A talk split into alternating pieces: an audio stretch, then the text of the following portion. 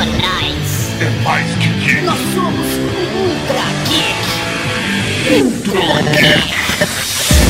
Aú, Cavalaria Geek! Eu sou o Tatarkan e você está ouvindo o Ultra Geek. E do meu lado tem um cara que está sofrendo mutação de tanto comer camarão, professor Mauri. Filho da puta. E aqui conosco nós temos a presença do cara que teve o podcast abduzido, Marcelo Salgado. Fala galera, Marcelo Salgado.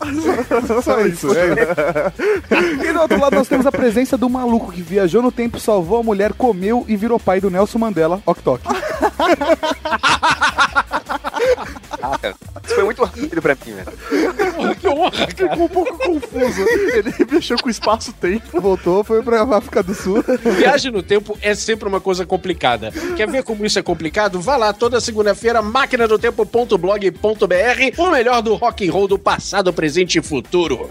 Ah, coisa linda de Deus. E dessa vez nós trouxemos essa equipe pra falar, velho, um dos filmes mais fodas de todos os tempos, Distrito 9. Uma ficção científica recente, mas que tem toda uma pegada profunda. Precisamos discutir aqui com vocês.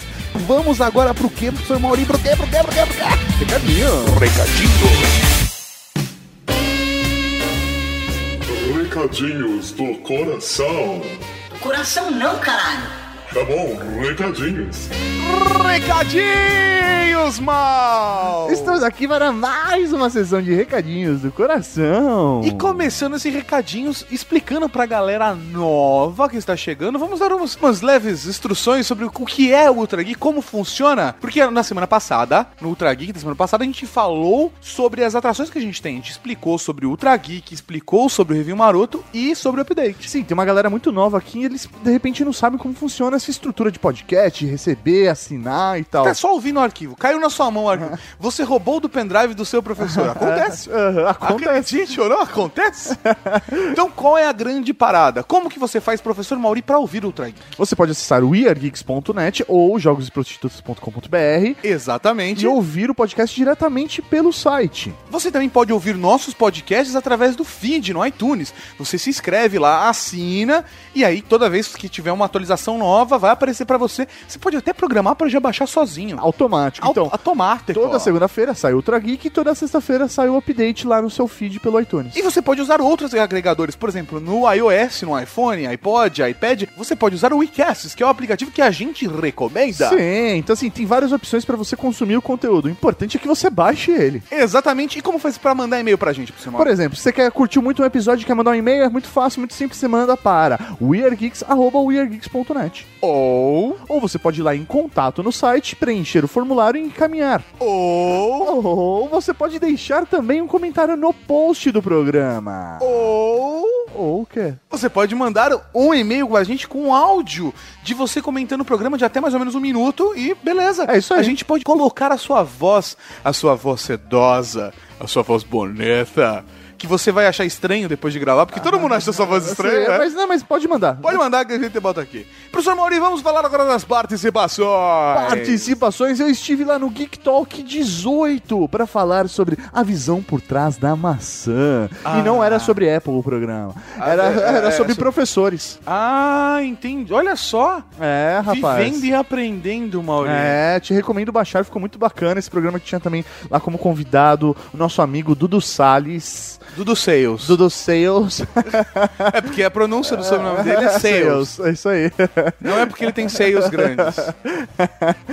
então baixe lá, tá o link aqui no poster. Professor Mauri, temos um recado especial. Como assim um recado especial? E por isso eu vou mudar a música, porque é assim que eu faço. Eu mudo a música do programa. O programa é meu, eu faço o que eu. Exatamente. Os nossos amigos da Sony Pictures pediram para que gente desse um recado muito importante. Muito importante. Que recado é esse? Dia 20 vai estrear o novo filme do Neil Blomkamp, Elysion. Caraca, o mesmo diretor de Distrito 9. Exato, olha só, olha só. O Trageek 109, olha, Elysium tá saindo, tá chegando. E numa boa, Elysium do mesmo diretor de Distrito 9, com Matt Damon, com Judy Foster, com Wagner Moura, com Alice Braga e eu já vi. eu já vi. Cara, tá muito top. Sério, se você curte ficção científica, você precisa ver esse filme. Inclusive, eu falei que o Wagner Moura e Alice Braga estão no filme. Eles participaram de um Hangout On Air com nossos padrinhos, nossos irmãos do Jovem Nerd, com o Judão também, um papo, uma entrevista falando sobre qual foi a perspectiva deles participarem no filme. Bem legal. O link pro Hangout deles está aqui no post.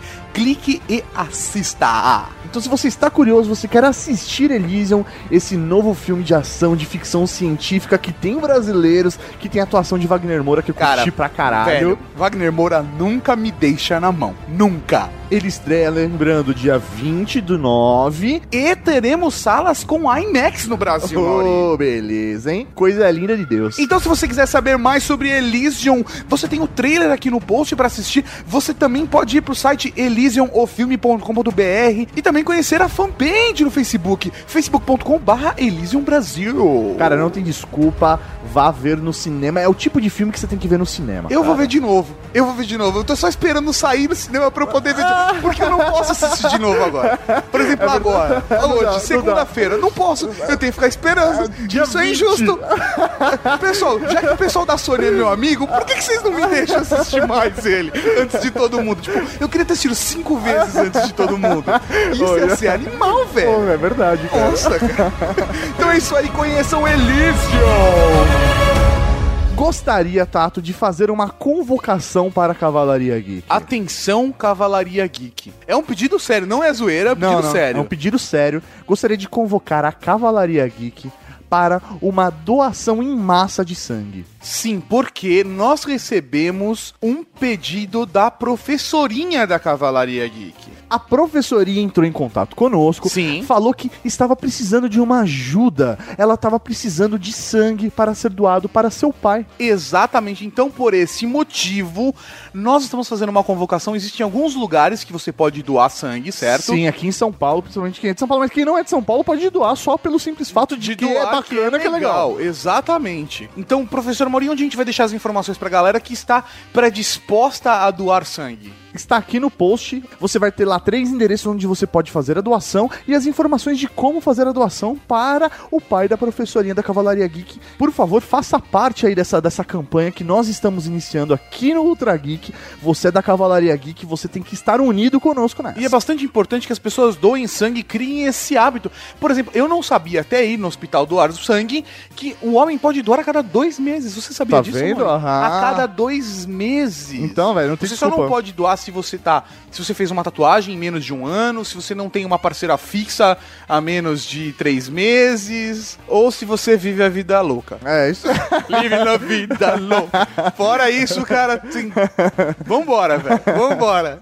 Então, por favor, Cavalaria Geek, acesse aqui no post os links dos endereços para fazer a doação e participe dessa campanha com a gente. Raul. E professor Mauri, vamos falar de Cavalaria Geek! Camiseta Set Faces to Stan está disponível lá na loja cavalariageek.com.br. Adquira a sua. Garanta já a sua. Pro, professor Mauri, as pessoas gostam do espaço, gostam de Star Trek, professor Mauri, mas as pessoas têm que ser bodosas, professor Mauri. As pessoas têm que deixar os phasers no toteio, não pode né, colocar pra matar. Não, porque elas estão lá pela evolução da, Pela evolução da espécie. Então, então Set Phasers Stan está disponível na loja cavalariageek.com.br e outras camisetas também estão E lá. outras camisas também tem vindo novidade também. No, ó, sempre, sempre, sempre. Então é isso aí, professor Mauri, o que a gente tem agora? O que a gente tem agora? Podcast! Podcast. Para surpresa de todos, a nave não parou sobre Manhattan, ou Washington ou Chicago. Em vez disso, foram diretamente para a cidade de Joanesburgo. As portas ficaram fechadas por três meses. Ficou lá pairando, ninguém conseguiu entrar. E o governo resolveu, depois de pensar muito, que a melhor coisa a fazer era entrar pelo casco da nave. Temos que tomar muito cuidado agora. Vamos precisar de uma furadeira. Estávamos a um passo do primeiro contato. O mundo inteiro estava assistindo. Preciso de mais luz aqui. Esperando, não sei, uma música do céu ou luzes brilhantes. Tem muita umidade aqui. Vai devagar. Ai, Beleza! Estamos aqui hoje para falar sobre Destreto 9. Cara, eu gostei muito desse filme de ficção científica com aquela pegada política, né? Ele... Será que todo mundo percebe essa pegada política no filme? Cara, na boa, acho que é o mínimo, né? Eu tenho minhas dúvidas, porque o filme saiu numa época em que a tal referência política que ele faz já aconteceu há um bom tempo. Então existe uma geração mais nova aí que nem sabe do direito do que, que a gente está falando, do que, que o filme estava falando exatamente. Antes então da gente entrar nessa questão, vamos explicar pra galera o que, que é esse filme. Porque assim, é um filme de 2009. Sim, né? sim. Não é um filme recente, não é tipo, não saiu esse ano, é um filme de 2009. Aqui a gente tem isso, né, velho? De Sim, falar- a gente nunca faz quando tá a galera toda falando. A gente espera a poeira baixar pra aí a gente chega e faz, ah, tá aqui, olha só que foda." Então, é um filme de 2009. A gente demorou só 13 anos pra fazer sobre Matrix, né, cara? Então, tá de boa. Tá de boa. Até antes mesmo de falar do filme, acho que seria legal a gente comentar um pouco sobre a direção dele, que eu acho que foi o mais surpreendente. Eu acho que ninguém dava nada pra Distrito 9 antes de assistir, né? Então acho que foi muito surpreendente na época por causa disso. o É, primeiro o, passo. o, Neil Blomkamp, eu acho que ele trouxe aquela parada que eu disse da- da- do lado social, que é muito bacana, mas apesar de ter um roteiro foda o filme, de ser uma produção muito bem feita, eu acho que só chamou a atenção do público na época por conta da assinatura do Peter Jackson, como é, o Peter Jackson traz pra vocês, sabe? Pedro Jackson, orgulhosamente, apresenta Sim, exatamente. Né? cara. mas- Distrito 9. É igual, né? Esquece que eu só ouço porque no final a edição é do Radiofobia, saca? É um oferecimento Tem que ter um cara, é, tem que ter um cara foda dando a chancela. Mas como que é a história desse filme? Como, onde se passa? O que que rola? O filme se passa em Joanesburgo, capital da África do Sul. O filme, na verdade, ele começa em 2010, só que a trama começa em 82. Foi mais ou menos em 82 que uma nave alienígena cai na Terra, enfim, avariada na África do Sul, e os alienígenas presos, né, com a, com a, com a nave de- deles toda ferrada, não tem como voltar pro espaço. Enfim, estão rendidos, estão ferrados, pedem ajuda dos humanos e os humanos é, é, civilizados, entre aspas, como somos, né? Primeira coisa que a gente faz: aponta a arma pros desgraçados, mão na cabeça, deita no chão, filha da puta! E assim a gente é, passa a olhar esses alienígenas como párias da sociedade. Eles estão usufruindo recursos do nosso planeta, isso na nossa visão de terráqueo. É, eles são párias, pri- primeiro pelo aspecto deles de, de parecerem uns insetos gigantes, né? Segundo que eles já caem numa região onde recursos é, diversos são tanto quanto escassos. Ah, recursos financeiros, sociais, blá blá blá. A- aquela nave alienígena gigantesca no meio de Joanesburgo acaba virando uma grande favela de alienígenas. E os próprios alienígenas são párias da sociedade. Eles primeiro são, ao contrário de outros filmes que a gente vê, eles são uma raça pacífica, né? Eles não queriam invadir, eles não queriam nada. Caíram aqui por acidente e desde então eles são vivendo, eles vão vivendo aqui no nosso planeta, pensando, torcendo por um recurso para voltar para casa, enquanto isso vão vivendo aquela vida miserável que o governo da África do Sul é, impôs nele. Enquanto isso, a humanidade toda começa a moldar-se, a ter uma nova visão social, ah, sabendo que finalmente existe realmente vida alienígena, né? E acho que o primeiro ponto, cara, que deixa esse filme extraordinário, que foge do padrão, não é uma invasão alienígena aos Estados Unidos. Exato. A começar daí, né? Primeiro ponto original, não é Japão, não é Estados Unidos. E eu me surpreendi, porque eu não me lembrava que a invasão alienígena era dos anos 80. Ah, não, não é é uma invasão, eles simplesmente É, caíram invasão, ali, né? né? É que, assim, imagina... é, Acabou a gasolina. Exatamente, Acabou a gasolina. cara. Acabou a gasolina. é O cara, o cara, a, a alienígena falou, "Ah, ele só quer ganhar um boquete. Não, realmente acabou a gasolina. A, a parada é que a- o choque, o conflito da, da nave alienígena chegar, pousar na Terra e ela ficou lá parada. Simplesmente a nave pousou. Então, imagina o choque que seria para a humanidade hoje se amanhã, por exemplo, Descesse o Maracanã ali. Descesse um maracanãzão em cima de São Paulo. Porra, Eu ia falar só de alienígena, só de insetos gigantes. Só de camarões gigantes. O que aconteceria com a humanidade, Ah, não. cara? Eu acho que aquele primeiro momento é você, a sociedade surta, né? Não sabe o que tá acontecendo, acho que é algo ruim. Mas o fato deles estarem ali, eles não se manifestarem negativamente, eles só estarem ali, fez com que as pessoas se adaptassem àquilo. É como se fosse mais alguma coisa, sabe? É, é natural, é só mais uma espécie ali. Acho que tem até uma questão aí que a gente tem no imaginário, em sua maior parte, toda vez que a- algum tipo de, de mídia fala sobre alienígenas, né, ou filmes, livros, etc., a gente tem, em sua maior parte no imaginário, ah, seres malignos, ou seres superiores tecnologicamente que Sim. vão subjugar a raça humana. Ou socialmente evoluídos, pelo menos, né? Isso. Mais é. evoluídos que a gente socialmente. Eu Isso. parto do E- princípio de que todo alienígena que chega na Terra é alienígena filha da puta e vai querendo destruir. Eu sou Sério? muito partidário do. Eu sou muito partidário do Lex Luthor nessa, nesse pensamento. Tem- Alienígena bom é alienígena morto. Nossa, sério? É.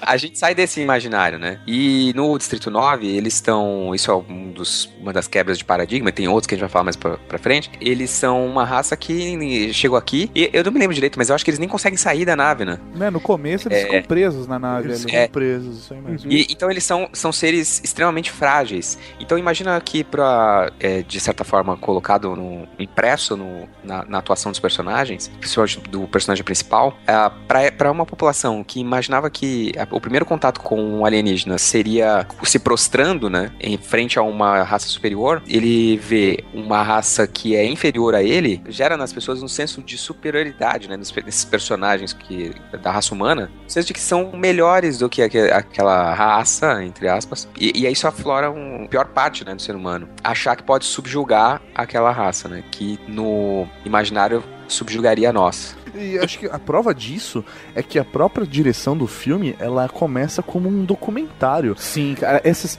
Isso essas, é essas paradas de mockumentary, assim, é bem bacana, velho. É um documenta- meio... É documentário de vamos falar sobre essa raça inferior que está aqui invadindo o planeta Terra, sabe? Que chegou ao planeta Terra. Então, mas eu acho que o ponto é muito mais por essa posição que a raça teve quando chegou no planeta Terra, né? Falar em invasão é.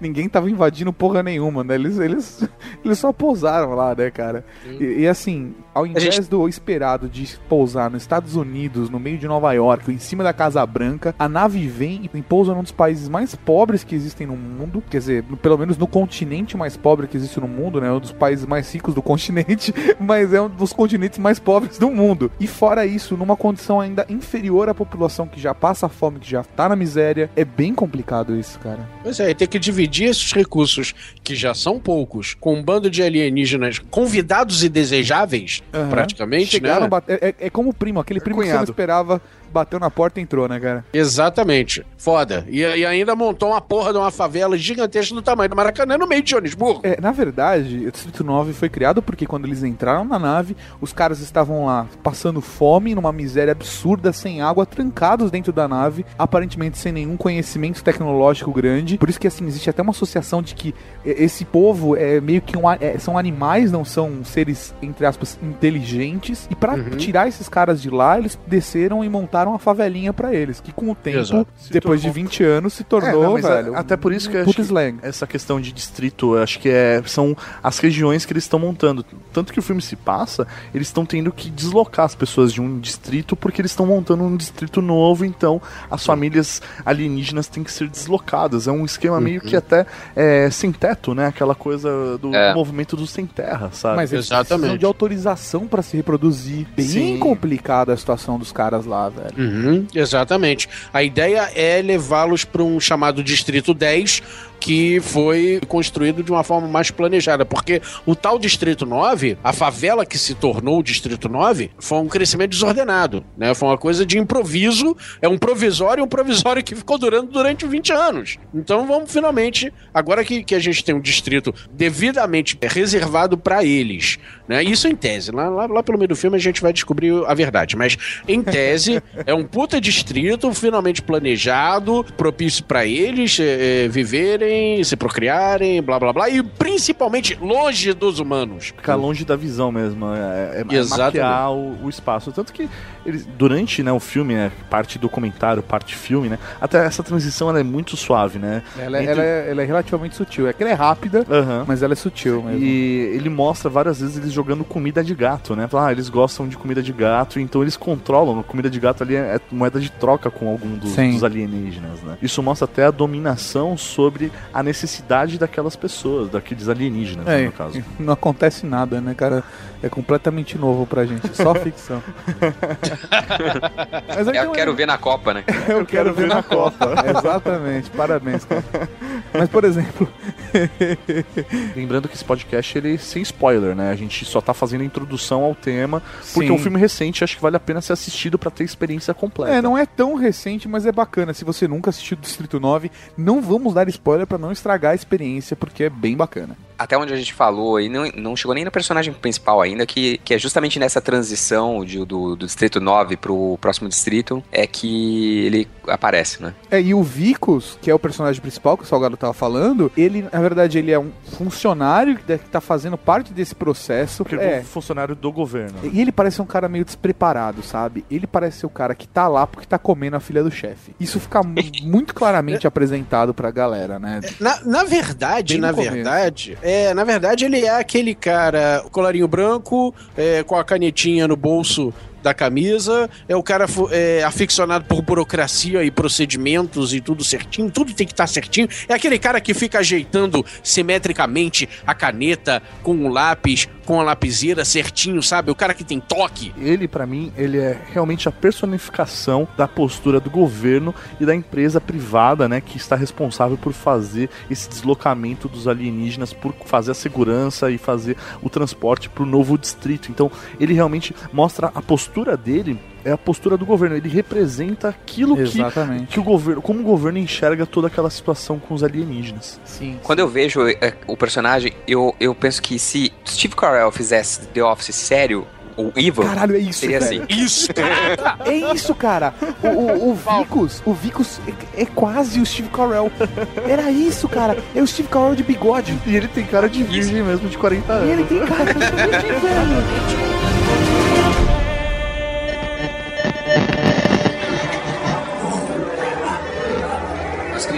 estavam extremamente mal nutridas. Ah, estavam muito enfermas, elas pareciam ser inofensivas. Havia muita pressão internacional sobre nós. O mundo estava olhando para Joanesburgo, então tínhamos que fazer a coisa certa. O governo estabeleceu um grupo de ajuda que começou a transportar os alienígenas para um acampamento temporário que foi montado embaixo da nave. Não tínhamos um plano. Havia um milhão deles. Então, o que era uma área temporária logo se tornou um local com cerca e militares, e sem percebermos virou uma fábrica. A verdade é que ninguém sabia o que era esse lugar. Existiam muitos segredos no Distrito Agora tem um lance que o, o filme ele é contado nesse. Ele começa com uma espécie de falso documentário, né? Um, um comentário, é isso? E não é à toa, ele faz. Na verdade, ele é.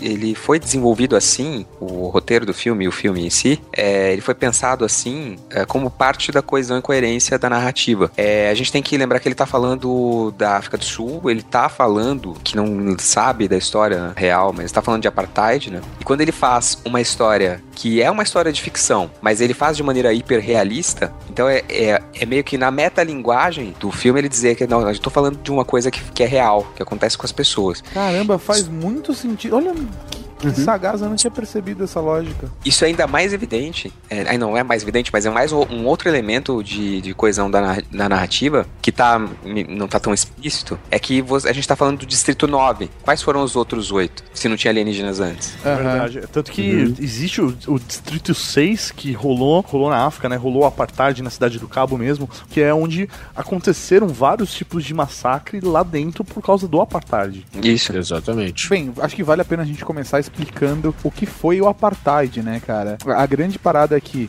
entre a década de 40 e a década de 90, a, a África do Sul passou por um processo de, de separação racial. Ou seja, existiam espaços para os brancos e para os negros. Aconteceu um movimento parecido com esse nos Estados Unidos. Teve aqui o, o, o conflito do tipo negro não pode ir para a universidade, mas tem direitos, ou piscina para brancos.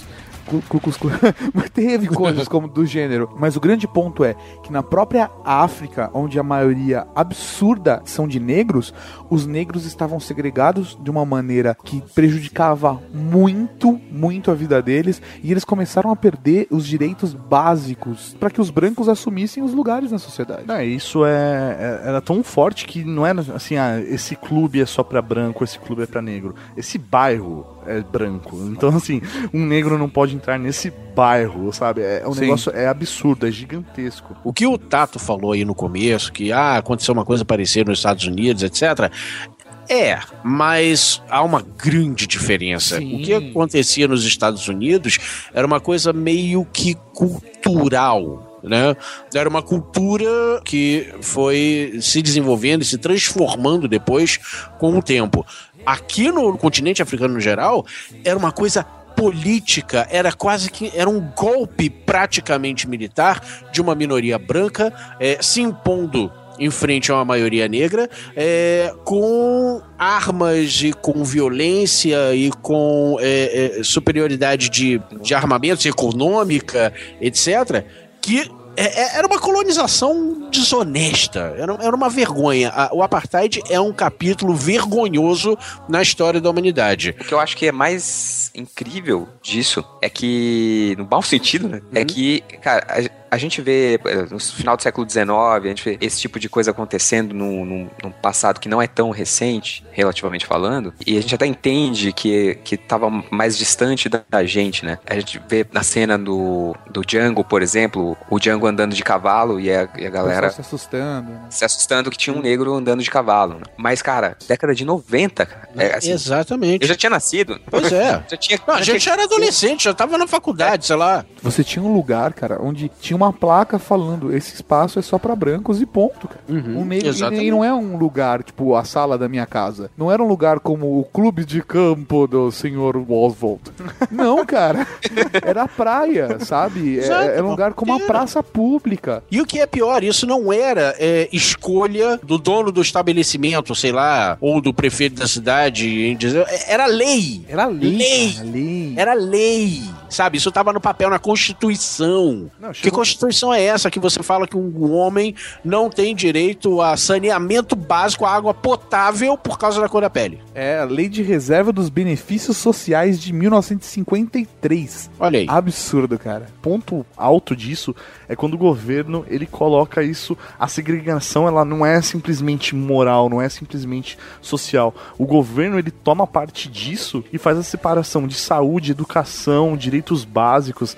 Isso é um absurdo. E isso essa relação entre o apartheid e o filme é muito forte essa, essa ligação porque tudo aquilo que os negros passaram nesse, nesse período aí de 50 anos é o que tá rolando com os alienígenas também. Eu acho que isso até é bacana que rola esse discurso, porque no filme nós vemos brancos e negros maltratando os, os alienígenas. Então, na verdade, o discurso agora eu acho que até ele, ele converte num jeito de tipo assim: olha, não são os brancos que são um lixo, não são os negros que são lixo, é a humanidade que é um Humanidade. lixo, cara. Chegou uma outra raça aqui no meio e agora nós que nos degladiávamos anos atrás, agora nos, estamos nos juntando pra acabar com a vida desses filhos da puta. Sim, e, e apesar de você ver, às vezes, em alguns momentos, a superioridade ou a inferioridade negra demonstrada da- de uma maneira até que suja, cruel, eles ainda assim fazem parte de um grupo, um grupo que estava sofrendo uma represária há 10 anos atrás, até o momento em que as naves alienígenas chegaram, eles pararam e agora, eles mesmo ainda sendo escrotizados pelos brancos, eles estão escrotizando os aliens. É, é muito foda isso, cara. É um ditado muito humano, né, cara? Miséria gosta de companhia. quanto é rápido você esquecer, né, velho? Algo que foi feito a você e ali o cara tá reagindo, ele tá. Ele... É, é rápido de esquecer, mal, quando ele tem aonde gastar a raiva dele. Sim, então não, ele tá descontando aquilo que ele sofreu. Exatamente, cara, exatamente. São um grupo de negros que estão ali dentro do distrito vendendo armas pra que os caras consigam se matar, sabe? Ou, ou trocando comida, ou vendendo partes do corpo do outro alienígena. É bizarro isso, cara. E essa questão do, do ser superior, bem descrita no filme, porque os alienígenas, eles são chamados até de camarões, né?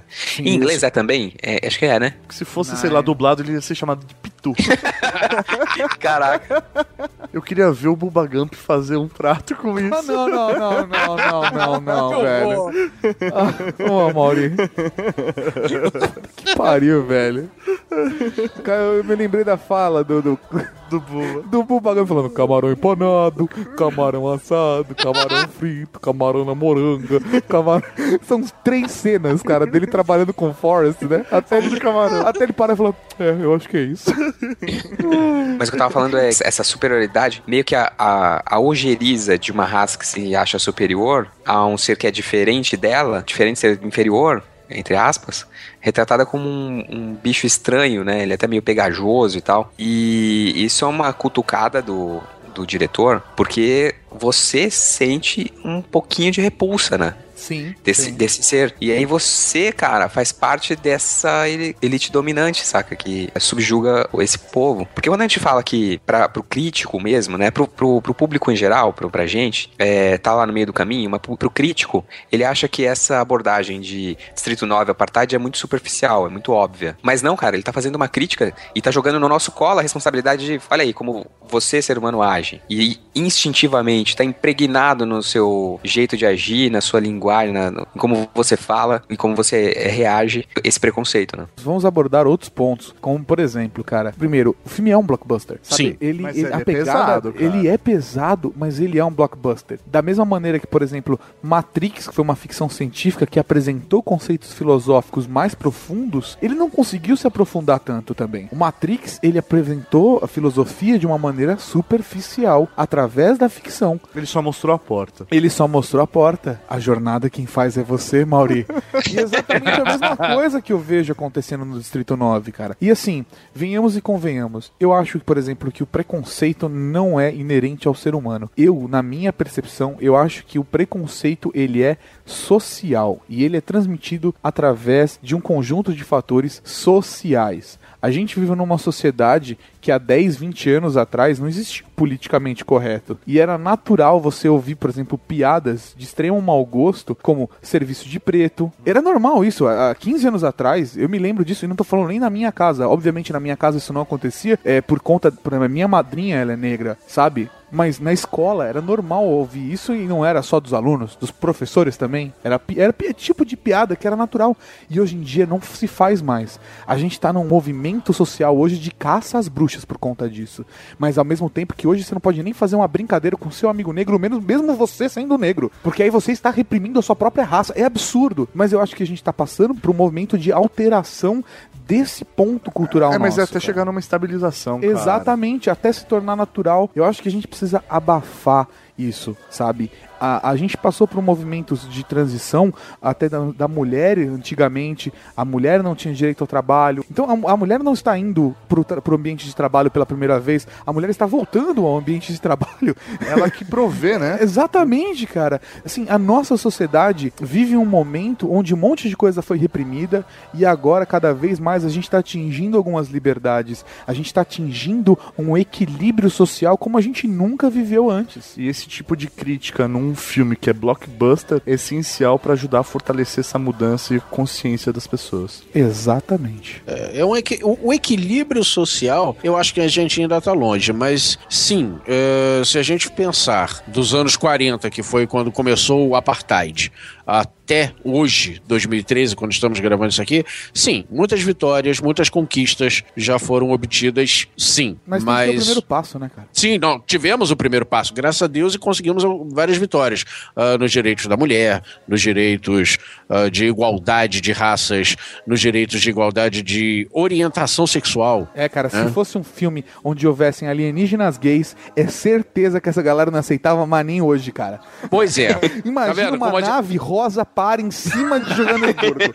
O que, que ia acontecer nesse filme? E camarões pink fluorescente. Porra, fodeu, ninguém ia assistir uma porra dessa. Que brilha Mas- no escuro. Aí não ia parar no Maracanã, né? Tem essa. Pois é. Então, quer dizer, percebe-se, ainda temos um longo caminho pela frente. Mas sim, vamos pelo menos comemorar que o primeiro passo foi dado, que algumas conquistas já foram obtidas. Não, não, não, não vamos fechar, ficar com a cara amarrada pelo longo caminho que a gente tem pela frente. Vamos, pelo menos, ficar um pouco felizes pelo pouco que a gente já conseguiu andar até agora, né? Mas eu só ia curtir esse filme se a nave se chamasse Priscila. Fica a dica. Se for fazer esse filme, não chama o Wagner Moura, chama o Feliciano. Marco Os Feliciano. camarão vão aparecer lá, meu nome é Camarão e o Marco Feliciano não me representa. É isso aí. Muito bom.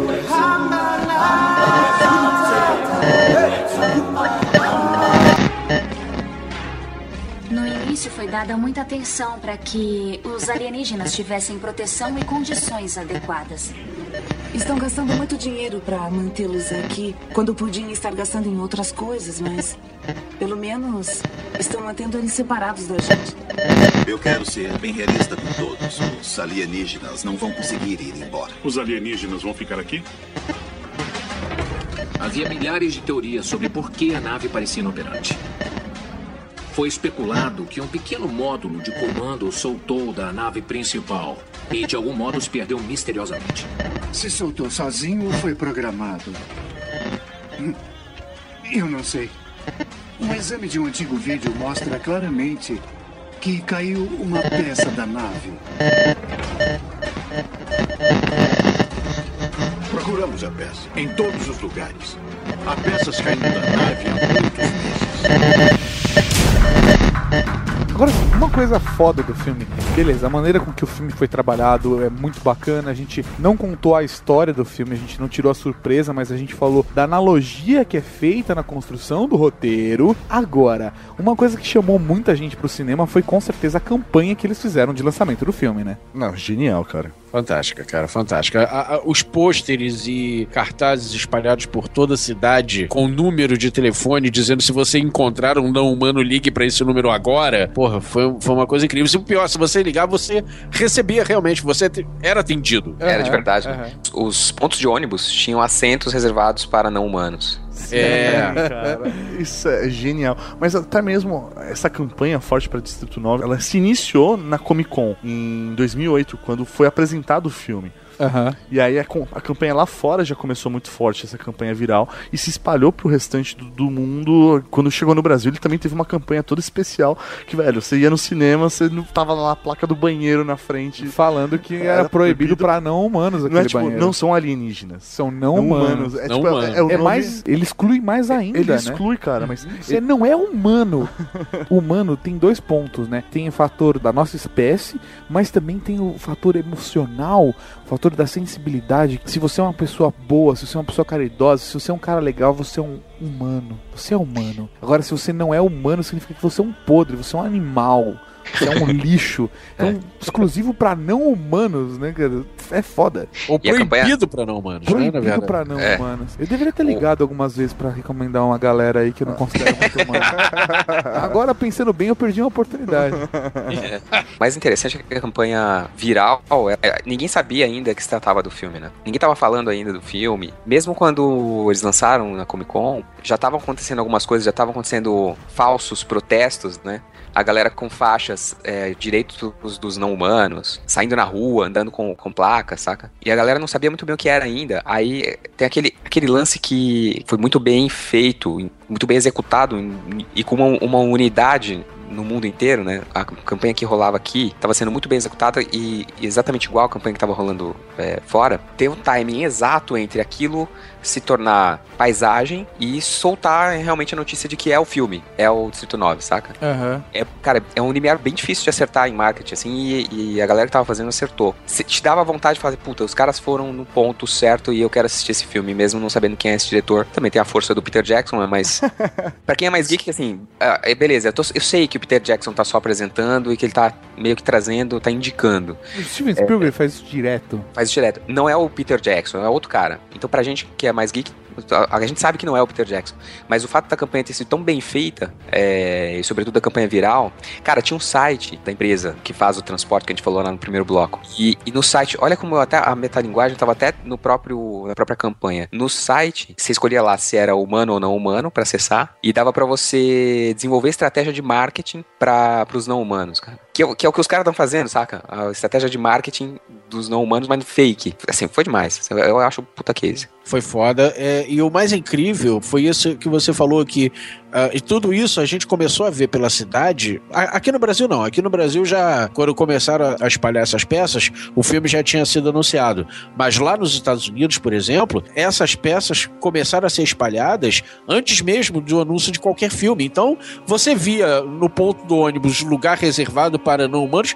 Que porra é essa? Uhum. Ficava bolado. Aí você via cartazes em lojas, sabe? Proibida a entrada de não humanos, é, lugar exclusivo para não humanos. Que porra é essa? Tem alienígena agora andando com a gente? Como assim? né? Ninguém ficou bolado. Aí chegando na Comic Con, aquele monte de cartaz também nos banheiros, nos lugares, não sei o que lá, até ninguém saber que se tratava de um filme ninguém ficou bolado com aquilo, cara. Tem gente, teve gente que acreditou. Mas é sério mesmo que teve gente que acreditou? Tá teve teve caso lá nos Estados Unidos. Ah, é, é, é, que nem aquele papo do, do, do, maluco que largou o emprego e morreu tentando desvendar Lost, né? É. Ninguém sabe se é verdade ou se é mentira. Mas... ah, com certeza algum virgem fez. Eu me lembro de alguma coisa que teve até um estressezinho do governo, do americano, com a galera que tava fazendo a campanha, porque tinha gente realmente já começando a acreditar, né? que escroto, cara. Agora sim, velho. É, eu me lembro na época da minha percepção foi, pô, que legal, Peter Jackson, o cara do Senhor dos Anéis, tá fazendo isso daí, né? Aí, no final, eu saí do filme cagando pro Peter Jackson. Eu percebi que o trabalho foda foi o do Neil Blomkamp. O trabalho foda foi dele, velho. Pois é, esse lance de botar o Peter Jackson, o nome do Peter Jackson no começo, é uma jogada óbvia, porém que eu acho muito necessária. Eu achei muito necessária. Não acho, não recrimino o Blomkamp ou a distribuidora do filme ou o estúdio do filme a fazer isso não, porque afinal o filme feito praticamente todo de forma independente na África do Sul, etc, não tinha nenhum desses atores que leva público pro cinema, tipo, sei lá, Tom Cruise. Tem gente que vai ver um filme, não importa o que o, que o cara faça, ele vai lá ver o Tom Cruise, né? Uhum. Uh, não tem um diretor ou um produtor. O único nome que tinha meio de longe, assim, era realmente o do Peter Jackson, que tava na crista da onda por causa dos seus anéis, por causa de King Kong, etc. Então, vamos botar o Peter Jackson, porque é ele que vai levar essa galera toda pro cinema. Ah, ele só assina o papel lá embaixo? Sim, mas cara, pelo menos é o nome dele. Então vamos sim botar o nome do cara para pelo menos apresentar esse diretor novo, esse tal do Neil Blomkamp, que é muito bom. Uma vez lá dentro, a bola tá na mão do, do Blomkamp, né? Pra mostrar agora. Gente, o filme agora é meu e vocês vão curtir. Aperta o play aí e vambora. Até porque, cara, era, era muito complicado, por exemplo. É um, meu, um diretor super novo, ele com 26 anos fazendo um filme desse, sabe? Jogaram, velho, uma verba na mão do cara. Foi o primeiro longa-metragem do cara, sim, velho. Sim, não, primeiro Jogaram dele. 30 milhões na mão dele e falaram, faz, faz o filme, mano. Eu não sei como que fez. Como esse cara conseguiu, né, velho? na verdade, esse filme, na verdade, ele é o desenvolvimento de um curta-metragem que o Blue Camp fez, de, em 2005, se não me engano, esse, esse curta-metragem. Esse curta-metragem é uma versão reduzida e com menos recursos, com menos dinheiro que o Distrito 9. O Peter Jackson assistiu esse negócio, ficou maluco e disse: Cara, eu produzo, eu banco essa porra, eu produzo, você dirige, vamos fazer um longa-metragem desse negócio, vamos desenvolver, vamos esticar esse negócio aí. E aí nasceu o Distrito 9. É o mesmo esquema que aconteceu com o, o A Morte do Demônio, né? É, é, que estreou esse ano. O Fed Álvares, ele fez um curta-metragem de uns robôs gigantes invadindo Montevidéu. Curta tem uns 3, 4 minutos, tá inclusive no YouTube. Se procurar aí, depois vocês vão achar. E o Sanheim ficou maluco com aquilo e queria fazer aquele curta em forma de longa-metragem, mas o estúdio não, não topou a ideia. Aí ele disse: Bom, beleza, então vamos fazer a Morte do Demônio. Morte do Demônio sou quem manda nessa porra sou eu, agora tu vai dirigir a Morte do Demônio. Caralho, velho. Agora, outras curiosidades interessantes, velho, sobre o filme é que, por exemplo, todos os barracos que foram usados no filme, todos os barracos eram de fato de uma favela de Johannesburgo que estava sendo evacuada. Os moradores estavam sendo levados para uma habitação melhor produzida pelo governo. Exatamente o que estava acontecendo com os aliens. Caraca. A única que não foi usada era aquela do Christopher Johnson, né? O, aquela, aquele barracão que tem um negócio. É, vocês já sabem, eu não posso dar spoiler. eu não posso dar. Aquele É o barracão. barracão do spoiler. Exatamente, o barracão do spoiler é o único que foi construído de fato pra, filme. pra filmagem. O resto, cara, já existia lá. Caralho. Inclusive, não eram todos os moradores da favela que já tinham saído antes de eles começarem a filmagem. A galera ainda tava morando lá, velho. Tenso. Imagina que assustador morar do lado de um alien. Porra, velho, Sério mesmo. Ué, não, não por isso, cara. Teve favela no Rio de Janeiro que morou do lado do Bruce Banner. É verdade. né? Porra. É, Já pensou o Michael Jackson andando ali no meio, velho? Porra. Eu prefiro morar com o Bruce Banner. eu prefiro morar com os camarão. Porra. Outra coisa da hora, cara, é que pra montar aquele barulho do- dos aliens, né, da, da fala deles, é, foi basicamente fricção em cima de uma abóbora. Eles pegaram o som de uma abóbora sendo friccionada. Caralho. E, a- e aí o legal é que tem referência também. Se você for parar pra pensar, o- os estalos, né, o- eles são usados em algumas tribos africanas pra comunicação. Sim, também. Eu pensei que você falou que tinha ligação, porque se faz camarão na moranga. Filha da puta. Que bom.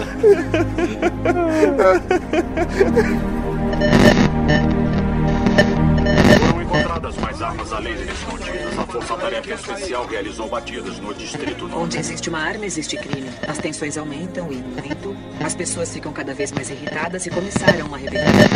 Moradores de Tendiza se rebelaram pela terceira noite consecutiva numa tentativa de remover todos os alienígenas de seu distrito.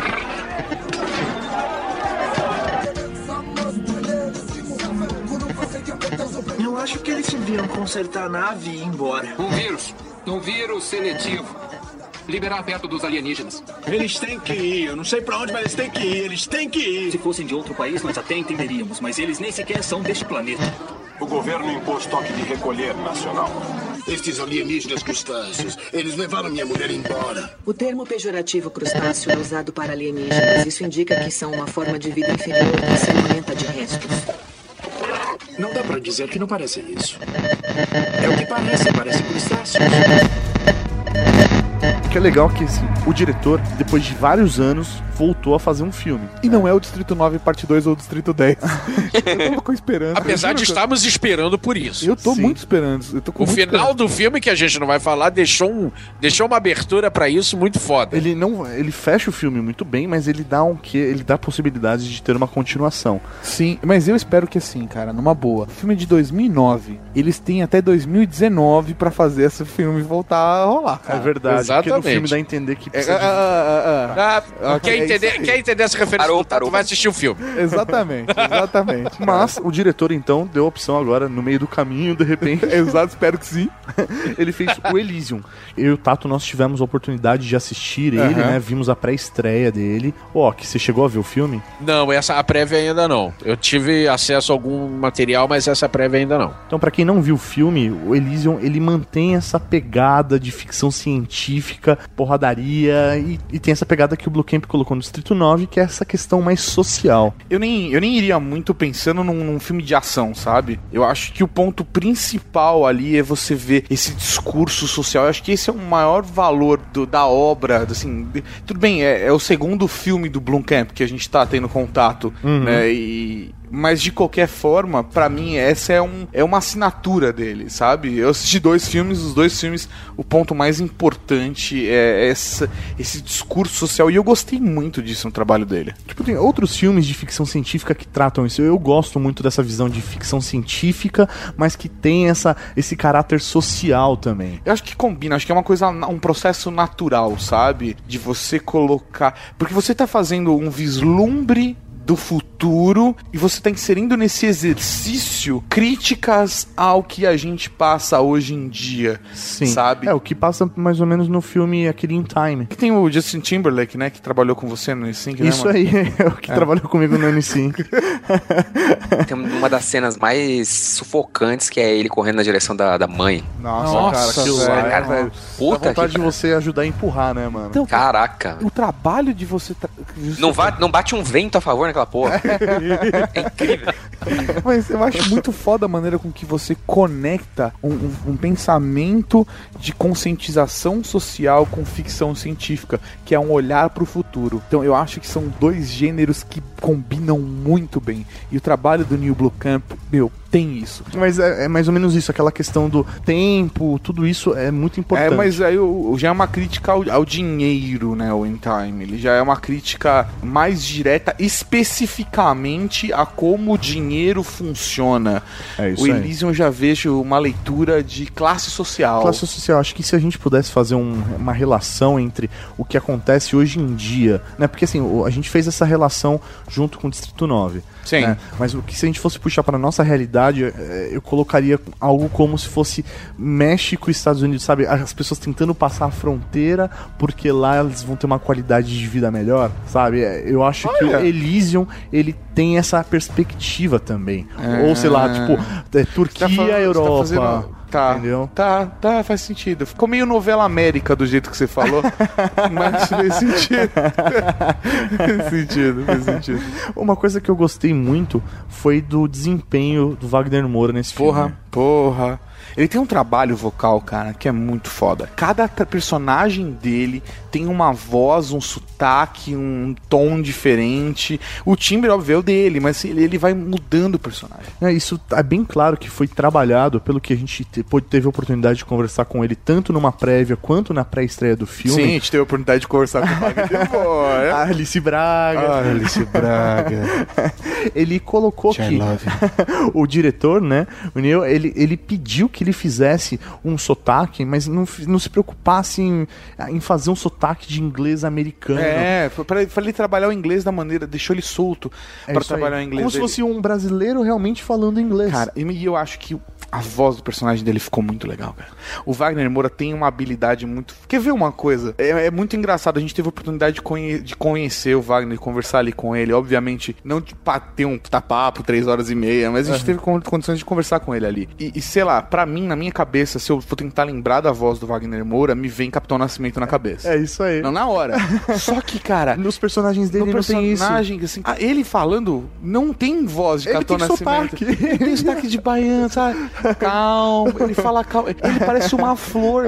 Sabe, Isso comparado ao Capitão Nascimento, que é um monstro, o Wagner Moura é o que. Sabe aquele tipo de pessoa que fala e você sente que ela é uma querida? Dá pessoa vontade de você querida. Abraçar aquela pessoa querida, sabe? Fala, pô, como você é gentil, como você é um doce de pessoa. E eu acho que é, é- é até muito uma, é uma característica da, da atuação dele, sabe? Sim. Pensando, por exemplo, Deus é brasileiro, com, com Antônio Fagundes. Sim. Sabe? O trabalho vocal dele é outro. Ou no Vigilância Sanitário Filme, o trabalho vocal dele é outro. Cada personagem que ele faz, ele tem uma voz diferente. Então eu acho que esse é um ponto muito foda da, da interpretação do Wagner. E dá pra ver que todos os personagens. Isso Gente, faz- Não estamos não tamo jogando spoiler. Não, não, isso tem você vai spoiler perceber. nenhum do filme. Dá pra você assistir É só numa pra boa. você, para deixar mais rica a experiência de vocês, sabe? prestar atenção nessas coisas. Se você reparar no filme, todos os personagens têm um- uma, uma característica vocal diferente, todos eles têm um sotaque de uma região. O diretor ele quis deixar claro essa questão da globalização, da miscigenação da população, onde a linguagem eles, eles misturam o inglês com o espanhol, com o português, tem tudo isso. Se eu não me engano, o elenco do filme ele é bem internacional, não é isso? Ele é exatamente pra mostrar esse- essa sensação de globalização, não é isso? Isso aí mesmo. Por isso que ele queria pessoas de várias regiões do planeta pra exercer, mostrar essa miscigenação de cultura, de fala. Agora sim, vamos, vamos fazer um exercício aqui, a gente? Porque a gente tem, de um lado, a visão de todos os blockbusters americanos, do alienígena chegando, ou primeiro com uma postura de dominador, de eu vou dominar o seu planeta, a pegada Guerra dos Mundos, ou Independence Day, ou, ou qualquer um desses. A gente também tem a pegada ET, do eu sou um bichinho estranho, como diria o Octor, um bichinho bonzinho. E do outro lado, nós temos o- a visão do Neil Blomkamp de alienígenas que são subjugados, eles são submetidos a situações de sobrevivência extremas. Assim, em, que, em que lugar vocês acham que é mais possível que aconteça a entrada da- de, outra, de outra civilização na humanidade hoje? Cara, eu acho que não é, acho que nem a entrada, mas eu gosto muito da visão do. É a entrada do Neil. não, né, Mauri? Eles já estão entre nós, cara. É verdade, velho. Boa, Mauri, boa. Ainda bem que você já falou disso.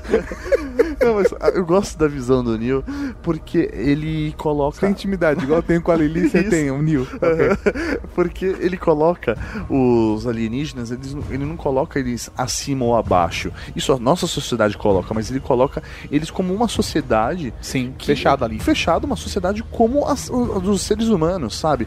Tá ali vivendo sua vida, se desenvolvendo e ponto final, sabe? Ele não, não coloca como, ah, nós somos su- super poderosos e vamos fazer a dominação mundial, sabe? Eu acho, eu gosto de ter essa visão, então eu não, eu não consigo ver uma invasão alienígena pra dominação do planeta Terra. Até porque, velho, não tem motivo. Ele, existe uma galáxia inteira, porque ele vai querer o planeta Terra, sabe? Ah, porque a gente tem água, Mauri. Nossa. Porque, porque a gente tem. Porque a gente tem Alice Braga, Mauri. não, mas, não, mas assim, agora falando sério, qual visão que você imagina da, do primeiro contato da humanidade com outra espécie? Cara, minha primeira. Eu imagino, eu imagino que eles vão surgir aí e vão se aproximar da Terra pra trocar de boas, ideia, de trocar boas, ideia. de boas. E aí, beleza? Beleza? Vocês são, vocês são novos por aqui e tal. Vocês são novos. Opa, quanto tempo vocês estão aí? Oh, que legal, que legal, 50 mil anos. Ah, de boas, de boas. A É porque a última vez que eu passei aqui. Exatamente, é. Eu só tinha Eu, uns eu moro aqui também. do outro lado da rua. Eu É, vejo é, dessa tipo, forma. pra, eu- pra eu pegar o metrô pra cima, eu vou no, nessa ou naquela estação, né? isso, isso. É, me, fala, me fala uma coisa. Eu, eu tô indo pra Plutão, mas não é mais planeta, não sei. é. E aí? Isso, e os senhores, e os senhores, qual que, qual que é a visão pra vocês de como seria o primeiro contato da humanidade com outra civilização? Eu acho que a gente até tem contato com algum tipo de vida, mas não no mesmo estágio, saca? Sei lá, micro, ultra elementar, coisa extraterrestre, saca? No nosso imaginário, a gente espera que a gente tenha contato com seres que estão mais ou menos No mesmo estágio evolutivo que a gente. Exato. A gente fala assim que os- eles são muito mais evoluídos tecnologicamente, mas a gente ainda enxerga um ser que tem as mesmas características, né? Meio mamífero, meio réptil às vezes. A compleição dessa criatura que a gente imagina é levemente parecida com a nossa. Tem cabeça, tronco, pernas e braços. Meio humanoide, né? Bípede, É. etc. É. Exatamente. Ou mesmo que não tenha, é, age como, saca? Até- às vezes ele até parece um, um monte de cocô de gato, mas ele tem um. Mas ele pensa, ele controla pensamentos como seres humanos. Isso, e, e se move como. Então a gente. Interage no- socialmente como. Isso. O primeiro movimento que ele vai fazer, ele vai criar uma mãozinha com aquela. os dedos afastados do Star Trek e dizer eu venho em paz. Isso, isso. É um monte de cocô Aliás- fazendo isso. Aliás, Star Trek, Star Trek é, é- é incrível porque ele quebra um pouco esse paradigma nosso, né? Que ele, ele enxerga um futuro em que a humanidade até deu certo, né? Sim, sim, sim.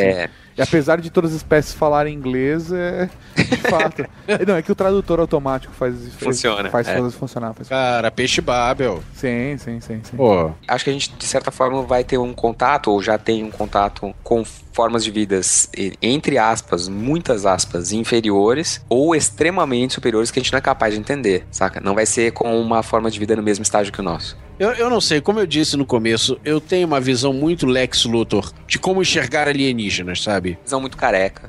Exato. uma visão muito rasa das coisas. Tá. Bom, eu não sei, não, eu acho que não importa tanto como que esses alienígenas vão chegar, ou em que estado, ou em que qual o objetivo, qual a intenção dos caras, se eles vão querer nos dominar ou apenas dizer busque conhecimento. ah, Caraca, a referência. Que filha da puta.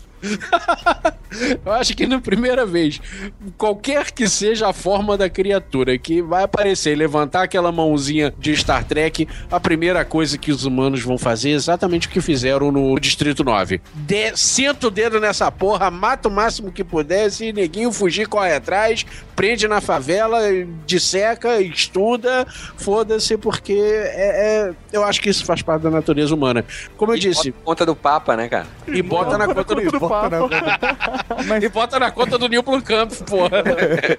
mas eu acho, cara, que esse tipo de comportamento que você tá falando, ele é humano, mas ele é de manada. Esse comportamento de rejeição é de manada, cara. Eu imagino que o primeiro contato ideal seria um contato à distância através de uma comunicação de um sistema que a gente já usa, porque, sei lá, eu vislumbro que uma raça menos evoluída não consiga chegar até aqui. Tá considerando os ideais de beepers humanoide, etc. Beleza? Então, eu imagino que a maneira mais fácil de se comunicar, sei lá, seria utilizando um sistema de rádio da vida, radiofrequência, sabe? Ou algo do gênero. Acho que talvez isso seja o primeiro passo para uma comunicação. Acho que ninguém ia pousar e falar, e aí, beleza, saca? Nem a gente faz isso, velho. Eu tô me comunicando com uma pessoa do outro lado do mundo através da internet, cara. Por que uma raça mais evoluída não consegue utilizar um satélite para se comunicar com a gente aqui, tá ligado? Porra, pode mandar um e-mail, seja, né? Isso, manda e-mail. E aí, presidente, beleza? Olha, eu sou um alienígena e eu queria. Não sei se você sabe, mas existe área 51, meu primo tá lá preso. Se você puder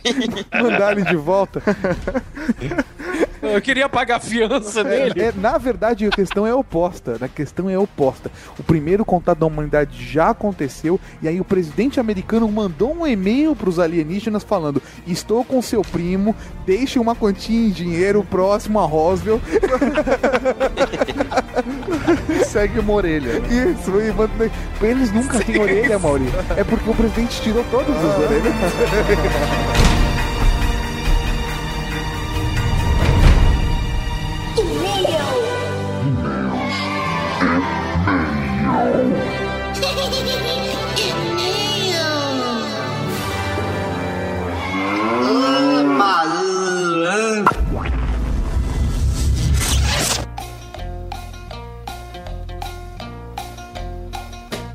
É isso aí!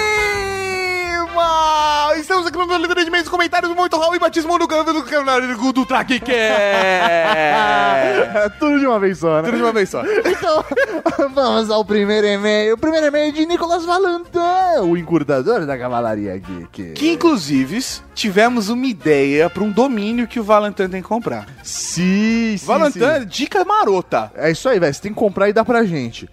O domínio é valent, valent.am, Valentin. Pra fazer O um encurtador. Ia ser mó da hora se você tivesse uma ferramenta de encurtador. Pode usar o Bitly como fiz É, sistema. Aí é você só aí. adiciona o Valentin. É isso aí, esse é o encurtador da Cavalaria Geek, velho. Ia ser top. genial. Genial. Top. Vamos ao e-mail. Eu serei Costas. Como assim, velho? Traduzido por Bing. Hã? Hã? I'll be back. Ah! I'll be back, mano. Um Raul para Nicolas Valentin. O segundo e-mail de Vitor Faglione Rossi, o senhor John V. Jones. Nosso querido amigo John V. Jones. A gente tá recebendo e-mail assim de web celebridades agora. Sim, né? sim, sim. Quando eu começar a receber e-mails de estrelas pornôs, aí a gente conversa. Porra. Raul pra vocês, meus queridos.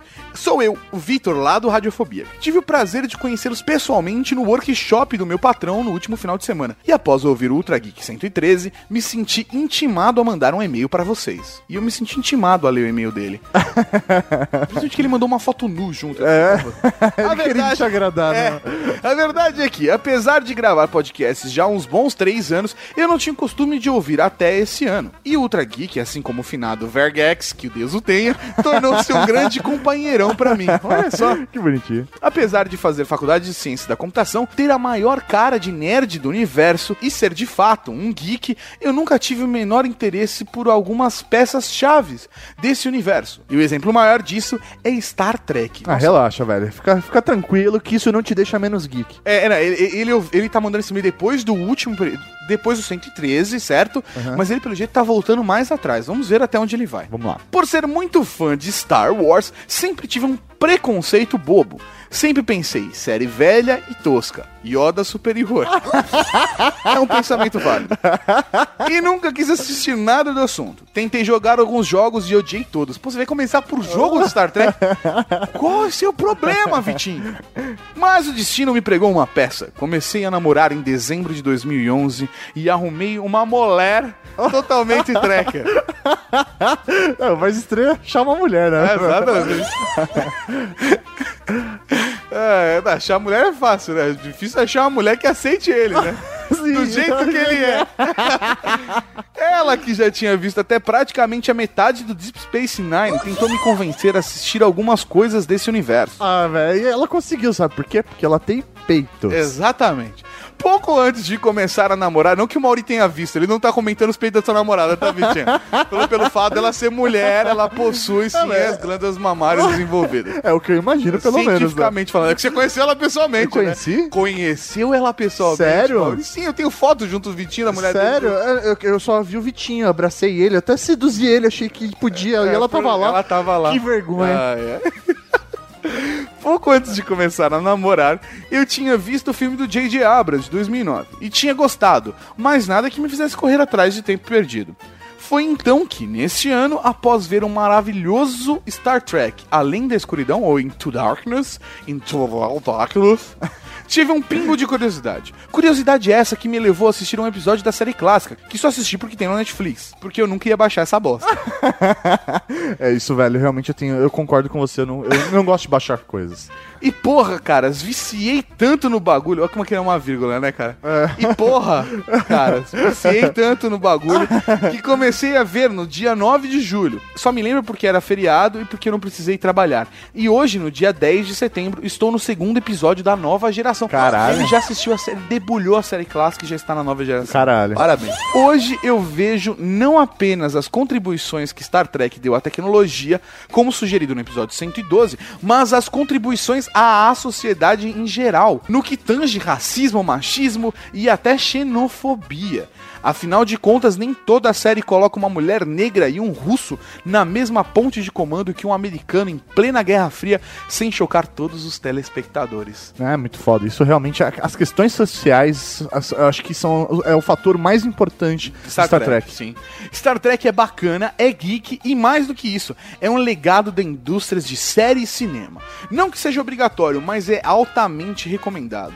Até mesmo por mim, que tenho apenas 23 anos. Ai, menino! Lindo. É menininho. É, tá cheirando a leite. Tá tomando leite ainda. Aquele dia ele tá cheirando a leite, mas não era leite de vaca. Ah, não. Não, não Era leite minha É. época. e tive que olhar sem preconceitos ao material tão precário, pois a época não permitia que tivesse uma produção melhor. Obrigado, Tato e Mauri. Não apenas pelo incentivo no episódio 112, mas também no episódio 85. Não ouvi o 90 porque não quero spoilers. mas eu bacana. acho que você podia ouvir o Não, 90. não, deixa ele assistir aí depois ele ouve. Eu acho que ele vai conseguir pegar mais coisas. Tá, tá. Não, é porque o 90, na verdade, ele é Uma introdução ao uma universo. introdução ao universo. A gente fala dos episódios que são mais clássicos, mas não dá muito spoiler. Não, tem um spoiler lá, sim. Tem um É. spoiler, sim. sim. Ok, não, beleza. A escolha fica por você, Vitinho. A A Cavalaria, então ele falando com a A Cavalaria, fica uma dica. Deem uma chance para Star Trek e tentem não se apaixonar pela série. Isso é pra você, Mauri. um abraço no Mauri e fico devendo aquele beijo, Tato. É, velho, eles estavam se beijando de língua, lá na frente de todo mundo. Foi É, foda. Foi foda, foi foda. Não vazou nenhum vídeo na internet. PlayStation. Sim, com certeza mereço todos os Virgin Alerts que recebi nesse e-mail. Partiu o Virgão do mês. Caralho, podia ter o prêmio Virgão Virgão do mês, cara. Ia ser da hora. Ia ser da hora isso, né? A gente podia começar a colocar mais Virgin Alert na letra de Ah, é e-mails, a gente dá o prêmio. Virgão, Virgão do, do mês, mês. vai para. PlayStation 2. Mesmo assim, Star Wars superior, sempre. Raul pro senhor Raul Vitinho. Jovem Jones. Vamos agora para o terceiro e-mail. Esse e-mail é de Fábio Neves do Amaral. E- Mas ele assim, ele não tá mandando um e-mail simplesmente pra comentar o episódio anterior. Não chegou a vez dele, Mauri. Ele vai ser batizado!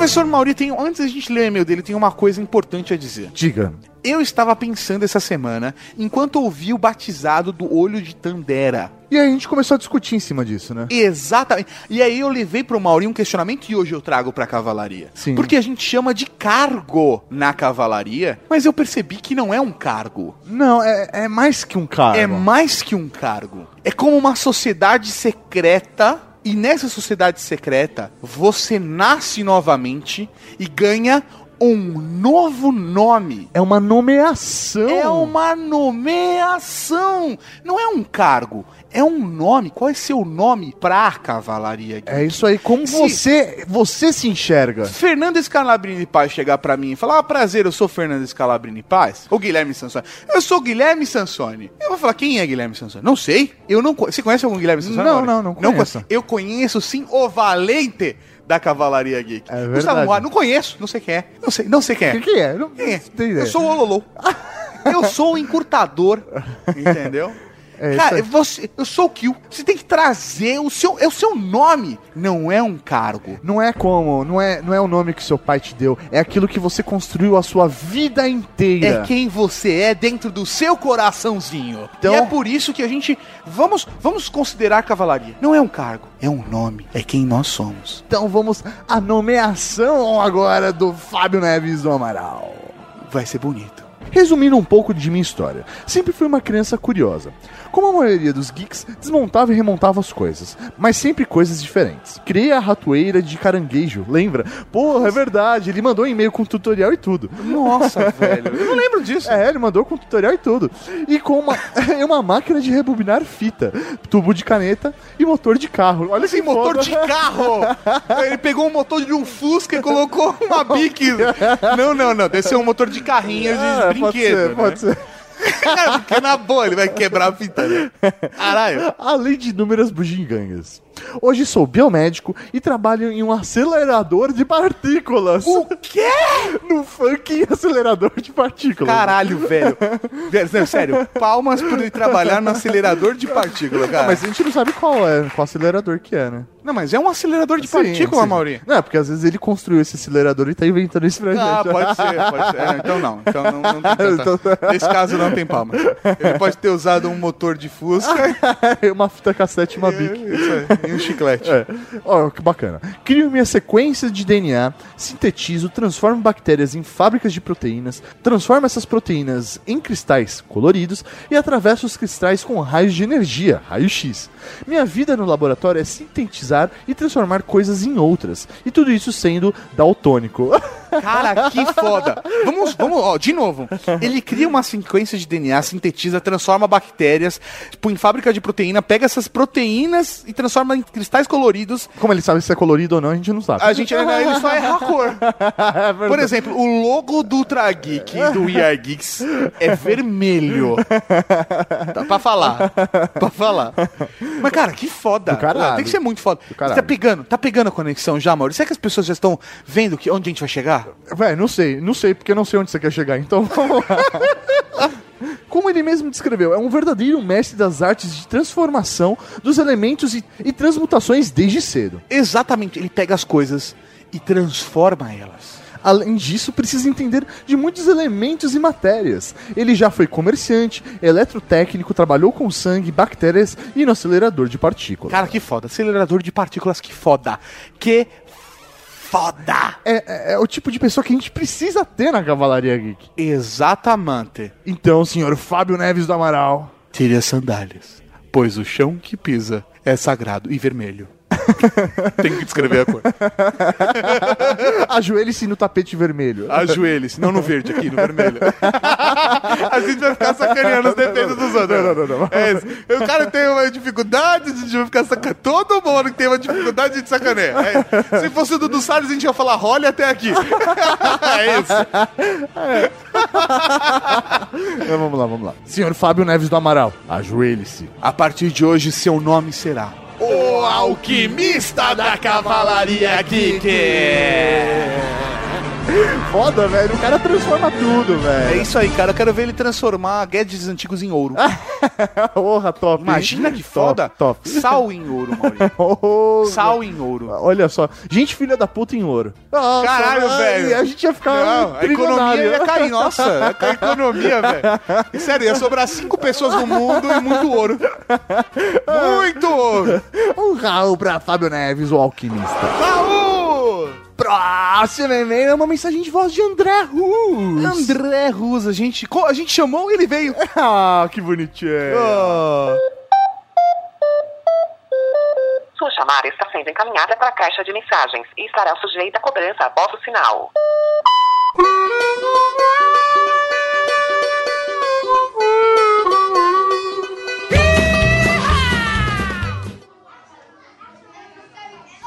Hello, students, que em inglês quer dizer alunos. Muito bem, vamos para a chamada. Mariazinha, Presente. Leozinho, Presente eles. Joãozinho, Presente. professorzinho Mauri. Gift. Professorzinho Mauri, o que está acontecendo com você, meu filho? Venha cá, senta aqui no colo do professor. Não, professor, não, professor, tá tudo bem. Vou te mostrar a primeira aula, o joystick, uma tradução literal para o bastão do prazer. Não, professor, não, tá tu- tudo bem, professor, tudo bem, não precisa não. Hey, hey, que, que é isso? Que que é isso? What's happening? Que que é isso? Joystick, have fun with this. Professorzinho Mauri, come with me if you want to leave. O quê? Comer você? Vem cá então, vem cá, vem cá, vem cá. Não, moleque, sai daqui, moleque, Sai daqui, moleque. Vem cá, vem cá, vou você, vem cá, vem cá. Não, moleque, porra, sai daqui, moleque. E o Raul, então, pro André Ru! Raul! E o próximo e-mail é dele, professor Mauri Rogério Calçavara, 40 anos, economista de Campinas, São Paulo e ainda sem cargo na Cavalaria Geek. Mas já Sem mandou. nomeação na Cavalaria Geek agora. É verdade, olha lá. A gente vai demorar o tempo pra se acostumar. Sim, Todo sim. mundo. Mas é porque faz sentido. Sim, sim, faz sentido. É uma nomeação, não é um cargo. Porque não precisa ter uma função, mas às vezes a pessoa Sim. vai representar o que ela é. Sim! É isso, velho. É isso. É isso. Vamos lá então. Saudação, senhores. Muito bom o Ultra Geek 113, em especial o bate-papo filosófico sobre viagens no tempo e o domínio das máquinas. É uma viagem que nem todo mundo costuma fazer sobre Sim. o Exterminador, né? Deixando as viagens no tempo de lado, vou me limitar nessa mensagem ao tema do domínio das máquinas. Esse é um tema bastante recorrente na cultura humana. Desde que as primeiras máquinas da Revolução Industrial subordinaram o homem ao seu ritmo, impondo jornadas de trabalho no limite da resistência humana. Os luditas foram a primeira reação humana e primeira batalha dessa guerra homem versus máquina. Mais recentemente, tivemos mais uma batalha no tabuleiro de xadrez. Quem é que nunca ouviu falar do Deep Blue? Já ouviu? É, quem nunca? Mauri, aquele computador que jogava xadrez. Tô ligado que jogava xadrez com o russo lá, não é? É, não, você lembra então? que Você falou de um jeito, tipo, quem nunca? Tipo, eu não. Às vezes você me confunde. Os filmes, livros, quadrinhos e tudo mais que tratam do tema refletem esse nosso medo. No cinema de mais antigo nessa área, me vem à cabeça 2001, uma odisseia no espaço. Eu não consigo relacionar porque eu sempre durmo depois de 5 minutos. é assim, osso subindo, osso subindo, osso subindo, dormir. Não chega a virar uma nave espacial, tá só o osso subindo. É, é isso, é isso. Agora, vou até falar outro, cara. Tem o. Metrópolis, Mauri, a discussão do Metrópolis, Ó, caralho, que é Android, né? É velho pra caralho, velho. Mas os cinéfilos certamente saberão apontar algo mais antigo. Eu já, só eu já apontei. Desculpa aí, hein, É. senhor cinéfilo. Mas os senhores já pensaram de onde vem todo esse medo? Apesar da máquina, de modo geral, já imporem um certo temor desde sempre, o medo do domínio das máquinas se materializou, na verdade, com os computadores e os robôs, que nada mais são do que computadores com autonomia de movimento. E- Autonomia de movimento. Autonomia de movimento. E no que os computadores são tão bons para que tenhamos esse medo de que nos superem e nos dominem, Mauri? Eu te pergunto. e o Rogério responde justamente naquilo que somos mais fracos. Naquilo que já nos mete medo desde nossa infância. Naquilo que nós veremos hoje no Globo Repórter. Não, naquilo que é o terror da grande maioria da humanidade. E é, cara, um discurso político. Sim, senhores! Tá vendo? Ele colocou a exclamação. Sim, senhores! Da matemática! Caralho, velho. É, todo mundo tem medo de matemática. Não, quem faz com mão não. Com M maiúsculo, porque merece. É a matemática o nosso oponente primitivo. Pensem, que tecnologia existiria sem a matemática? É ela que permitiu a existência de todas as máquinas e dos computadores. E é a ciência mais difícil de dominar. Caralho, hein, Mas velho? a matemática tá dentro de todas as ciências, não Sim, sim, mas, porra, é base pra todas as ciências. Tipo, até ciência social. Uma pessoa Sim. mais uma pessoa é igual a três pessoas. É isso aí, tá vendo? Atualmente os nerds estão mais bem vistos e não são mais atacados e humilhados como antigamente. Claro, não é uma boa ideia atacar membros do grupo social que está dominando o mundo. Não é, nunca foi. Tem gente que insiste, mas são capazes. Mas antigamente os nerds eram atacados justamente porque dominavam a matemática. Foda-se que ele era bom em geografia e história. O problema era que eles eram bons em matemática. É isso que amedrontava os valentões da escola, e que, para se defenderem da sua inferioridade, partiam pro ataque exatamente como os luditas. Caralho, velho, é a força física contra a matemática. Contra a razão, Mauri. Contra a lógica, Mauri. Contra o algoritmo, Mauri. É isso aí, contra a, função. Exato. Contra, contra, Mauri, os números, os números irracionais. É razão contra os números irracionais. A matemática está para os nossos tempos, assim como a magia negra estava para a Idade Média. A matemática estaria como, como magia até hoje, na Idade Média. Lá. Quem domina a matemática deve ter um pacto com o demo. Experimente chegar em uma loja qualquer daquelas mais simples que não tem um caixa registrador eletrônico e compre alguns itens. E quando a caixa estiver digitando na calculadora os valores dos itens para fazer uma soma, por exemplo, 13 mais 21 mais 5, você já fala o resultado, 39. Assim de cabeça. Você vai ver que ela vai te olhar meio de lado, desconfiada. Se você fizer uma conta de multiplicação de cabeça, ela vai ficar aterrorizada, dando alguns passos para trás. Ela vai falar: joguem esse cara no rio. Se ele boiar, ele é bruxo. Exatamente. E se você falar do resultado da integral de seno de x elevado ao cubo mais 4x com x de 0 a 100, ela tirará uma tocha do balcão e gritará: Queimem! Eu também gritaria. E pensar de uma máquina que é capaz de fazer milhares, milhões e bilhões de operações matemáticas por segundo. E que agora, com os robôs, essa máquina é capaz de se mover por aí. Isso só pode dar merda. Caralho. Um Raul para os senhores. Rogério Calçavara. Um Raul para o senhor Rogério Casalara. Um assustador Raul. é. eu, não, eu não ia gritar queimem, eu ia tirar a tocha e falar virgem. é, rolou, rolou um vigelete, rolou. Próximo e-mail de Léo Brusque, o mensageiro espacial da Cavalaria Geek Blumenau, Zanda Gadarina. Fala galerinha do Geeks. Fala. Bom, o filme realmente é um clássico da ficção científica. Trouxe porradaria e tudo mais. Se tornou famoso aí com o segundo filme. No entanto, gente, por favor, vamos falar sério aqui. Ele quase não passa das regras dos 15 anos. Você acha? É. Ah, não, eu acho que vai, hein. O T-101 em forma de robô, não Schwarza, é muito tosco. Um stop motion safado que muito que foi muito bem atualizado no segundo filme. Mas é porque aí meu, foi uma evolução que teve durante o período. Mas mesmo assim, eu, concordo. Eu acho que é mais fácil. É, é, ó, pra você, vamos, vamos colocar esse negócio da regra dos 15 anos. Se o James Cameron desse um George Lucas e só refizesse algumas cenas com computação gráfica, eu acho que o filme ficava zerado. Sim, sim. Interpretação, o resto. Sim, não, até direção, Cara, trilha tu- sonora. Tudo, tudo tá encaixadinho. Eu também acho. A cena que ele está se consertando no hotel, no quarto do hotel, é muito ruim. Sim. Na época poderia ser bom, mas hoje é ridículo. Sendo que a cena ele põe o óculos escuro para ninguém perceber os olhos vermelhos do mal. É quase o logo do Geeks. É, não, e, e na hora que é o seguinte, aquele olho vermelho do mal acende, né? Ou seja, o óculos escuro vai ficar com uma bolinha acesa atrás, mas tudo bem. É, E na cena seguinte, pelo menos em HD, dá pra perceber o olho do Schwarza normal embaixo do óculos. Chega a ser bizarro de tão ruim que é. Ah, É né, foda. Cara, eu não tinha ainda outra definição. É. Mas precisa dar uma de, uma de Jorge Lucas ali, fazer uns concertos em computação Ah, eu não gráfica. sei, cara. Acho que não. acho que Poderia vale. ser, poderia ser. Sim, poderia, poderia. ser e passar de novo no cinema. Você não ia assistir de novo? Nossa, aí é fácil, velho. Se ele fizesse a versão com cenas adicionadas ali Aham, e consertadas, novas cenas é. de computação gráfica, É, tá ia ligado? ficar foda. Pô, ia ficar foda. De qualquer maneira, a trama é maneira. Tem o Kyle Reese voltando e furnicando com a Sarah Connor. Opa, e com os mullets dela. e o que foi completamente aceitável, visto o estado do rapaz.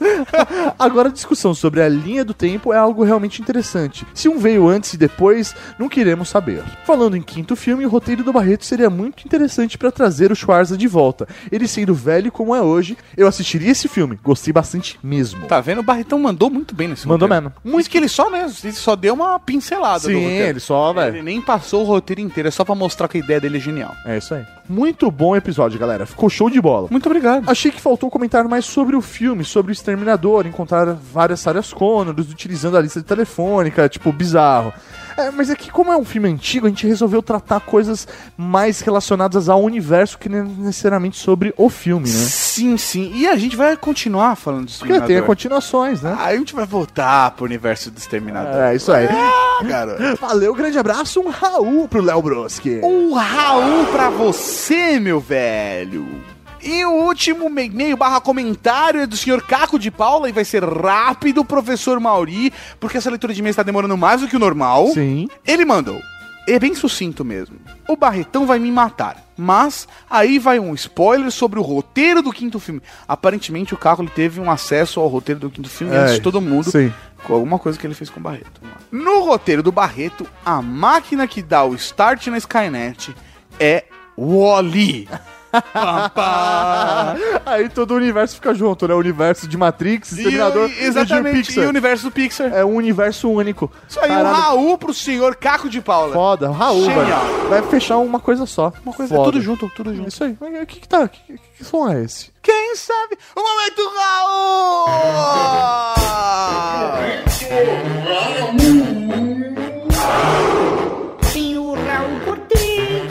Raul Seixas, Raul Gazola, Raul Gil, Raul Júlia.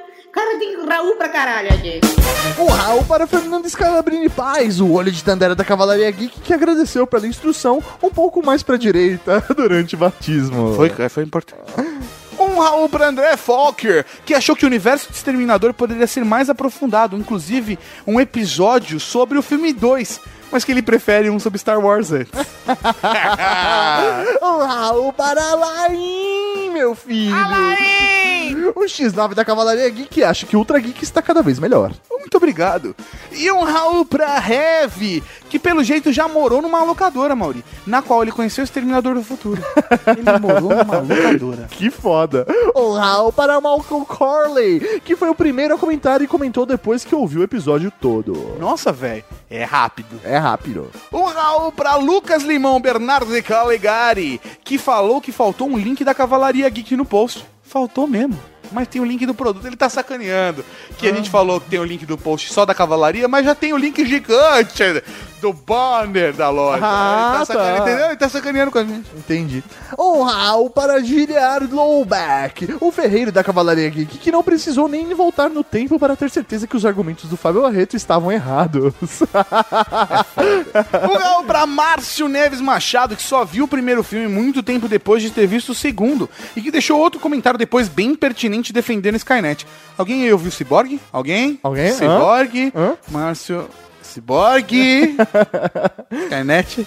Alguém? Um Raul para o lindo do Brunão do Jurassic Cast, que sacaneou que ficou de mal por não termos chamado ele para o cast. Ah, oh, Oh, seu lindo. Um Raul pra Roberto, que lembrou que existe uma empresa japonesa chamada Cyberdyne e que eles fazem um dispositivo, Mauri, chamado HAL. Caralho, mano. Foda. Que foda. Um Raul para Flávio Marteleto, o Capitão Planeta da Cavalaria Geek. Mas planeta! Que lembrou que eu participei do, do Geek Talk 18. Exatamente, mas já falamos da participação. Um Raul pra Heller, que diz que a discussão em Terminator é diferente da Eu Robô, que a gente tava falando. Sim. Que Terminator, as máquinas concluem que a espécie humana é efêmera e inferior e deve ser exterminada. Enquanto em Eu Robô, as máquinas concluem que a espécie humana é uma ameaça a si mesma, passando assim a desobedecê-la para protegê-la. Sim. Mas a gente juntou, ele separou e falou não. Ah, ah. Um Ah, ah, ah, pra ah. Um Raul para Rômulo Tio, que disse que Ultra Geek é Ultra, por fazer ele perceber a relação entre Exterminador, Matrix, Robocop e a Dama d'Água. e Blade Runner. Um Raul pra Rodrigo Jack, que já tinha pensado no mix de universo que falamos no episódio, mas que só agora, com a Cavalaria Geek, é que ele tem um grupo de amigos pra compartilhar essas ideias. Oh, que lindo. lindo. Um Raul para Guilherme Sansoni, o valente da Cavalaria Geek, que no dia seguinte, ao escutar o cast, recebeu um e-mail profissional que tinha o logo de uma empresa que trabalha com alguns clientes da empresa que ele trampa, que tinha a marca Skynet.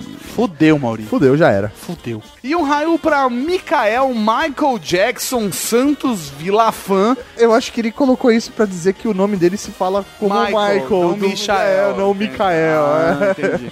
Então, o Mikael Michael Jackson Santos Vilavan, que disse ter visto um cara pelado pulando o muro da casa da vizinha, de madrugada e correndo desesperado. Então ele se perguntou: será que ele veio do futuro? A cavalaria aqui que é genial, cara. Eu tenho orgulho de vocês. De verdade. De verdade. E um Raul para Herman Beckler, que diz que a Luli é linda. Ela é linda Ela é mesmo. linda, a Luli velha é Nós te linda. amamos, Luli. É isso aí, Cavalaria Geek. Esse foi mais um Ultra Geek. Segunda-feira que vem tem bar. Tem mais. Valeu, galera. Tchau. Um Raul. Tchau. Pá. Não parecia? Sim, a hora que você falou, eu falei, caralho, é o Tchan. Tchau, tchau. Dururu, pá. Ordinário. Tchau, galera. Raul.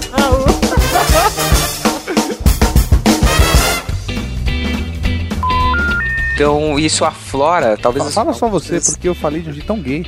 Eu gostaria que isso fosse cortado. Eu falei superioridade. Eu gostaria que isso fosse cortado. Eu vou usar só um segundo. Mas é. e- isso Fala aflora. superioridade, por favor. Era- Você acabou de ouvir o Ultra Geek.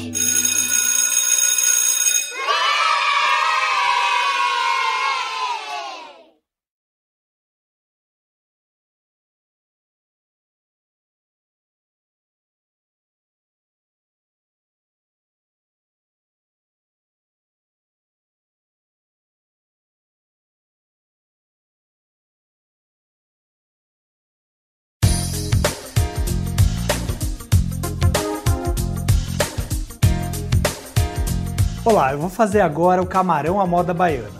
Tenho aqui o camarão que já está limpo. Eu vou acrescentar nele um pouquinho de suco de limão, sal, pimenta do reino e cheiro verde. Vou misturar. E aí, numa frigideira, vou aumentar aqui o fogo e vou colocar um pouco de óleo. Aqui é óleo de milho. E já vou acrescentar os camarões.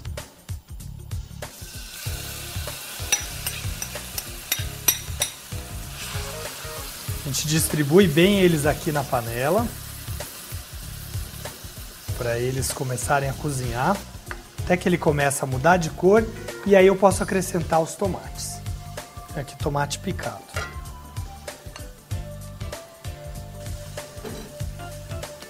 Mais um pouco.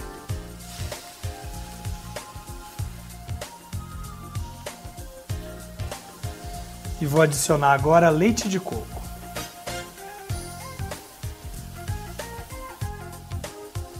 Misturo o leite de coco. E finalizo com azeite de dendê.